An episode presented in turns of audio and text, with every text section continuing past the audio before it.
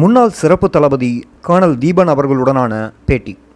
தளபதி colonel Deepan Charles Antony சிறப்பு படையணியின் சிறப்பு தளபதியாக ஆயிரத்தி தொள்ளாயிரத்தி தொண்ணூற்றி ஏழு முதல் ஆயிரத்தி தொள்ளாயிரத்தி தொண்ணூற்றி எட்டு வரை செயற்பட்டவர்.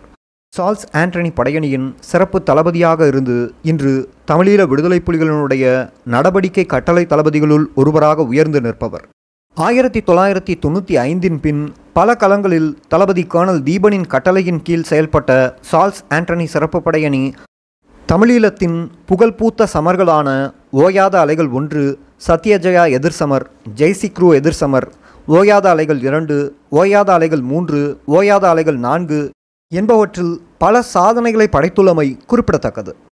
ஆயிரத்தி தொள்ளாயிரத்தி தொண்ணூற்றி ஐந்தின் பின் சால்ஸ் ஆண்டனி படைப்பிரிவின் அனைத்து சாதனை சமர்களின் பின்னாலும் படையணிக்கான உந்து சக்தியாக செயற்பட்டவர். தீஜ்வாலை முறியடிப்பு சமரின் பிரதான கட்டளையிடும் தளபதியாக செயல்பட்டு அந்த முறியடிப்பு சமரின் வெற்றி பூரிப்பில் இருந்த அவரை அவருடைய கட்டளை பணியகத்தில் சந்தித்தோம். கேள்வி சமர்களுக்கெல்லாம் தாய் சமர் என தலைவர் அவர்களால் விதந்துரைக்கப்பட்ட ஜெய்சிக்ரு நடவடிக்கைக்கு எதிரான சமரில் முன்னேறிய இராணுவத்தை தடுத்து நிறுத்த புளியங்குளம் பகுதியில் புலிகளின் படையணிகள் ஏற்படுத்திய முகாமின் பிரதான தளபதியாக செயல்பட்டு அந்த சண்டையை எதிர்கொண்ட பெருமை உங்களுக்குரியது.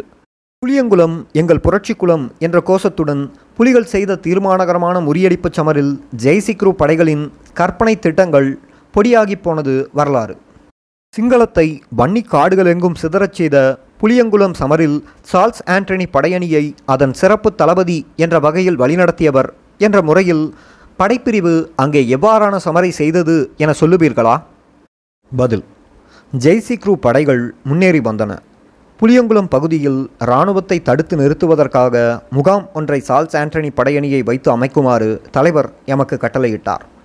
முன்னேறும் படைகளுக்கான ஒரு கொலை பொறியை அதன் மூலம் அமைக்க வேண்டும் என்பதுதான் தலைவருடைய திட்டமாக இருந்தது. உலகத்தின் கவனத்தை பிடித்துழுப்பிய ஒரு வரலாற்று சமரது. சிங்களம் அங்கே திணறிப்போனது தொடர்ந்தும் என்ன செய்வது என புரியாது இராணுவ தலைமை திண்டாடியது. புளியங்குளத்தை காப்பதற்கான எமது சண்டைகள் புளியங்குளத்திற்கு முன்னால் பணிக்க நீராபி பகுதியில் எம்மால் ஏற்படுத்தப்பட்டிருந்த நிலைகளிலிருந்தே ஆரம்பமாகின. புளியங்குளம் முகாமை நெருங்குவதற்கு முன்பே எதிரி தன்னில் பலரை இழந்திருந்தான். கவச டேங்கிகள் துருப்பு காவிகள் பலவும் எம்மால் நாசமாக்கப்பட்டன. எனக்கு நினைவில் உள்ளது பணிக்க நீராவி பகுதியில் எதிரியின் கவச அணிகள் மேற்கொண்ட முன்னேற்றத்தை அங்கே நின்ற சால்ஸ் ஆண்டனி படைப்பிரிவின் ஓர் அணி முறியடித்தது.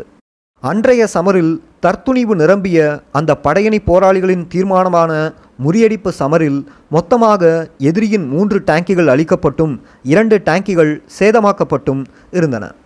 அதில் சால்ஸ் ஆண்டனி படையணி போர்வீரன் ஒருவனது டேங்கி எதிர்ப்பு ஆயுதத்தால் மட்டுமே இரண்டு டேங்கிகள் அழிக்கப்பட்டு ஒரு டேங்கி சேதமாக்கப்பட்டதை நான் குறிப்பிட வேண்டும். அன்றைய அந்த சமர் சிதைந்த அந்த டேங்கிகளின் பின்னாலேயே முடிந்து போனது. இப்படி ஐந்து மாதங்களாக புளியங்குளத்தை கைப்பற்ற எதிரியும் தக்க வைப்பதற்கு நாமும் செய்த சமர் கடுமையானவை. இறுதி வரை எம்மை வெற்றி கொண்டு கைப்பற்ற முடியாமல் போன புளியங்குளம் நகரை ஐந்து முறை கைப்பற்றி விட்டதாக எதிரி அறிவித்தான். அந்த அளவுக்கு புளியங்குளம் சமர்க்களத்தில் அவன் அடைந்த தோல்விகள் இராணுவத்தை மட்டுமல்ல சிங்கள தேசத்தின் அரசியலையே ஆட்டம் காண வைத்தன. புலிகளின் ஏனைய படையணிகளுடன் இணைந்து அந்த சமர்க்களத்தில் சால்ஸ் ஆண்டனி போராளிகள் காட்டிய தர்த்துணிவும் உழைப்பும் வியப்புக்குரியது. வரலாறாய் உயர்ந்துவிட்ட புளியங்குளம் சமரில் சால்ஸ் ஆண்டனி சிறப்பு படையணி ஆற்றிய பங்கு காத்திரமானது. சாதனைகள் நிரம்பியது. கேள்வி. நீங்கள் படையணியை பொறுப்பெடுக்கும் போது தலைவர் உங்களுடன் படையணி தொடர்பாக என்ன விடயங்களை தனிப்பட்ட முறையில் கதைத்தார் என சொல்ல முடியுமா? பதில். தலைவர் இந்த படையணி பொறுப்பை என்னிடம் ஒப்படைத்து படையணி பற்றி தனிப்பட கதைக்கும்போது சீலன் அன்னையை பற்றி சால்ஸ் ஆண்டனியை பற்றித்தான் அதிகமாக கதைத்தார். குறிப்பாக ஆரம்ப காலத்தில் நெருக்கடியான போராட்ட கட்டத்தில் சீலனண்ணே எப்படி தலைவருக்கு பக்கபலமாய் இருந்து நெருக்கடிகளை தகர்த்து வெற்றிகளை நோக்கி இயக்கத்தை செயற்பட வைத்தார் என்பது பற்றி சொன்னார். அவருடைய பெயரில் ஆரம்பிக்கப்பட்ட படையணி நெருக்கடியான கட்டங்களில் முகம் கொடுத்து போராட்டத்தை வெற்றி நோக்கி இட்டுச் செல்ல வேண்டும் என்பதுதான் தலைவருடைய எதிர்பார்ப்பாய் இருந்ததை நான் உணர்ந்து கொண்டேன். இவற்றை விட இந்த படையணி நிறைய விடயங்களை செய்திருக்கிறது. போராளிகள் நிறைய சாதித்திருக்கின்றார்கள். அந்த வரலாறுகள் எழுதப்படாமல் ஆவணப்படுத்தப்படாமல் போய்விட்டன. உன்னுடைய காலத்தில் நீ கண்டிப்பாய் அதில் கவனம் எடுத்து வரலாற்றை ஆவணப்படுத்த வேண்டும் என்று வலியுறுத்தினார். கேள்வி. படையணியை நீங்கள் பொறுப்பெடுக்கும் போது இந்த படையணியை எப்படி வளர்க்க வேண்டும் என நீங்கள் எண்ணினீர்கள்? பதில். இந்த படையணியுடைய சிறப்பு எனக்கு தெரியும். எனக்கு படையணியை வைத்து நேரடியாய் வெற்றிகரமான சண்டைகள் பல செய்ய வேண்டும் என்ற ஆர்வம் இருந்தது. தலைவர் இந்த பொறுப்பை என்னிடம் தந்தபோது தலைவர் எதிர்பார்க்கின்ற மாதிரி படையணியை வளர்த்து பெரிதாக சாதிக்க வேண்டும் என்று விரும்பினேன். ஆனால் ஒரு வருட காலம் பூர்த்தியாகும் முன்னரே தலைவருடைய பணிப்பின்படி வேறொரு கடமைக்கு கட்டளை தளபதியாக நியமிக்கப்பட்டு விட்டேன். கேள்வி உங்களுடைய காலப்பகுதியில் படையணியை வளர்ப்பதில் உங்களோடு இணைந்து உழைத்த படையணியின் முன்னணி தலைவர்கள் சிலரை சொல்லுங்கள். பதில் ராகவன் சேகர் தில்லை முகுந்தன் நியூட்டன் லெனின் மணிமாறன் விமல் கோபி மற்றும் நேசன். இவர்கள் என்னுடன் இணைந்து படையணியின் வளர்ச்சிக்காக உழைத்த முன்னணி தலைவர்கள். பின்னாளில் இவர்கள் குறிப்பிட்டுச் சொல்லக்கூடிய தளபதிகளாகவும் உருவாகினார்கள். கேள்வி. சால்ஸ் ஆண்டனி சிறப்பு படையணியின் விசேட தளபதியாக இருந்து நீங்கள் படையணியை வழிநடத்திய களங்களில் உங்களுக்கு ஏற்பட்ட மறக்க முடியாத சந்தர்ப்பம் ஒன்றை கூறுங்கள். பதில். ஓ யோசனையின் பின்னர் நீங்கள் என்னிடம் கேட்பது வேறு விதமானது என நினைக்கின்றேன். என்னால் மறக்க முடியாத அளவு எனது மனதில் உறுதி கொண்டிருப்பது வேறு விதமான ஒரு பதிவு. தீவிரத்தன்மையுடன் அவர் சொல்லிய சொற்களின் வீச்சை என்னால் புரிந்து கொள்ளக்கூடியவாறு இருந்தது. அது ஜெய்சிக்ரூ படைகளை நாம் புளியங்குளம் பகுதியில் எதிர்கொண்ட நேரம். நான் படையணியை வழிநடத்தி கொண்டிருந்தேன். ஒன்று எட்டு ஆயிரத்தி தொள்ளாயிரத்தி தொண்ணூற்றி ஏழு அன்று வாபுனியாவிலிருந்து முன்னேறி புளியங்குளம் பகுதி வரை நிலை கொண்டிருந்த படையினரின் வயிற்று பகுதியில் ஓமந்தை பகுதி இராணுவ பிரதேசத்தினுள் ஊடுருவி தாக்குதல் நடத்துவதற்கு நாம் திட்டமிட்டிருந்தோம். துரதிருஷ்டமான அன்றைய சமரில் எனது படையணி போராளிகள் பலரை நான் இழந்தேன். அத்துடன் எமது தாக்குதல் திட்டமும் பூரணத்துவப்படுத்த முடியாமல் எதிரியால் அன்று முறியடிக்கப்பட்டது. அன்றைய நாளில் எமது இழப்புகளை ஒரு படையணியின் சிறப்பு தளபதி என்ற வகையில் என்னால் செரிக்க முடியாமல் இருந்தது அன்றைய நாள் எனக்குள் மிகவும் பாதிப்பான உணர்வுகளை ஏற்படுத்தியது. எனது கட்டளையின் கீழ் சமருக்கு புறப்பட்ட அணிகளின் இழப்பால் எதிரி மீதான அதீதமானதொரு பழிவாங்கும் உணர்வு எனக்குள் தோன்றியது. நான் இந்த சமரின் தோல்விக்காய் பழிவாங்க துடித்தேன். சிங்கள சிப்பாய்களை தோற்கடிப்பதில் நான் உறுதியான முடிவுடன் இருந்தேன். ஆனால் அதை படையணியின் சிறப்பு தளபதியாக புளியங்குளம் களத்தில் இருந்தபோது முழுமையாக செய்ய முடியாமல் போய்விட்டது. எனினும் அதை நான் சாதித்தேன். படையணி எனது கட்டளையின் கீழ் செயல்பட்ட ஏனைய பல களங்களில் நான் அதை பின்னர் செய்து முடித்தேன். கேள்வி. அப்படியாக நீங்கள் எதிரியை பழிவாங்க துடித்தபோது படையணியை ஈடுபடுத்தி நீங்கள் இராணுவத்திற்கு எதிராக செய்த வெற்றிகரமான தாக்குதல் ஒன்றை சொல்லுங்கள். பதில். கிளிநொச்சியில் நான்கு ஆறு ஆயிரத்தி தொள்ளாயிரத்தி தொண்ணூற்றி எட்டு அன்று எமது நிலைகளை உடைத்து முன்னேறிய எதிரி மீது படையணி போராளிகள் மறக்க முடியாத முறியடிப்புச் சண்டையை செய்தார்கள். இராணுவம் பெருமளவு கொல்லப்பட்டு தோல்வியில் ஓடியது. தனது சண்டையின் இழப்புகளை சகிக்க முடியாது. மீண்டும் எமது பலம் மீதான பிழையான கணிப்புகளுடன் எட்டு ஆறு ஆயிரத்தி தொள்ளாயிரத்தி தொண்ணூற்றி ஆறு அன்று எமது பிரதேசத்தில் இராணுவம் முன்னேறியது.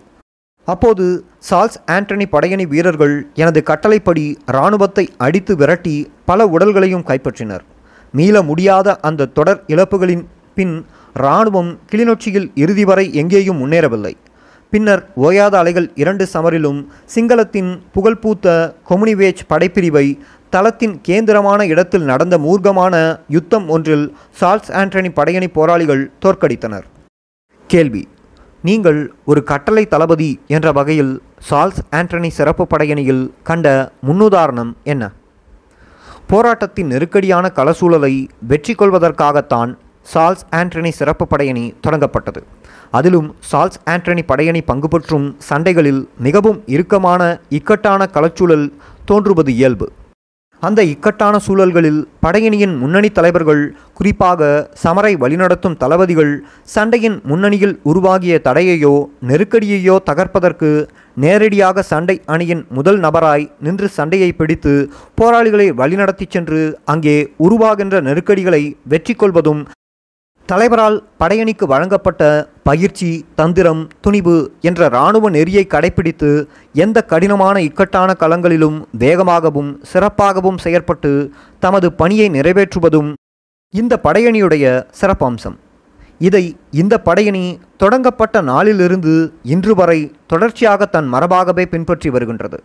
உண்மையில் தலைவருடைய எதிர்பார்ப்பும் தலைவருடைய போர் தத்துவமும் கூட அதுதான். கேள்வி சால்ஸ் ஆண்டனி சிறப்பு படையணியின் சிறப்பு தளபதியாக இருந்து படையணியை வழிநடத்திய நீங்கள் இன்று இயக்கத்தினுடைய கட்டளை தளபதிகளில் ஒருவராக உயர்ந்திருக்கிறீர்கள். சால்ஸ் ஆண்டனி படையணி போராளிகளுக்கும் படையணியில் புதிதாக உருவாக இருக்கும் போராளிகளுக்கும் நீங்கள் என்ன சொல்ல விரும்புகிறீர்கள்? பதில் வீரத்தை மூலதனமாக கொண்டு இந்த படையணி தமிழீழ போரரங்கில் மிக முக்கியமான சண்டைகளில் காத்திரமான பாத்திரத்தை வகித்து வருகிறது. அடைந்த எல்லா வெற்றிகளுக்கு பின்னாலும் இந்த படையணி போராளிகள் தளபதிகளினுடைய வீரமும் தியாகமும் நிறைந்திருக்கின்றன. இதுதான் இந்த படையணியின் செயல் வேகத்திற்கான காரணம். இதை சரியான முறையில் விளங்கிக் கொள்வதுடன் இந்த படையணியுடைய வரலாற்றையும் தலைவர் இந்த படையணியின் போராளிகள் ஒவ்வொருவரிடமிருந்தும் எவ்வாறான செயற்பாட்டை எதிர்பார்க்கின்றார் என்பதையும் புதியவர்கள் அறிய வேண்டும். அதை படையணியின் மரபு சிதையாமல் பின்பற்ற வேண்டும். படையணியும் எமது இயக்கமும் எமது இனமும் பெருமை கொள்ளத்தக்கவாறு ஒவ்வொருவரும் சாதனைகளை நிகழ்த்தி வெல்ல வேண்டும். அதுக்கு எங்களுடைய இனத்தின் எதிரியா இருந்தீங்களா என்றால் எனக்கு வரும் கோபம். அப்ப என்னுடைய கோபத்தை நீங்க பார்க்கலாம்.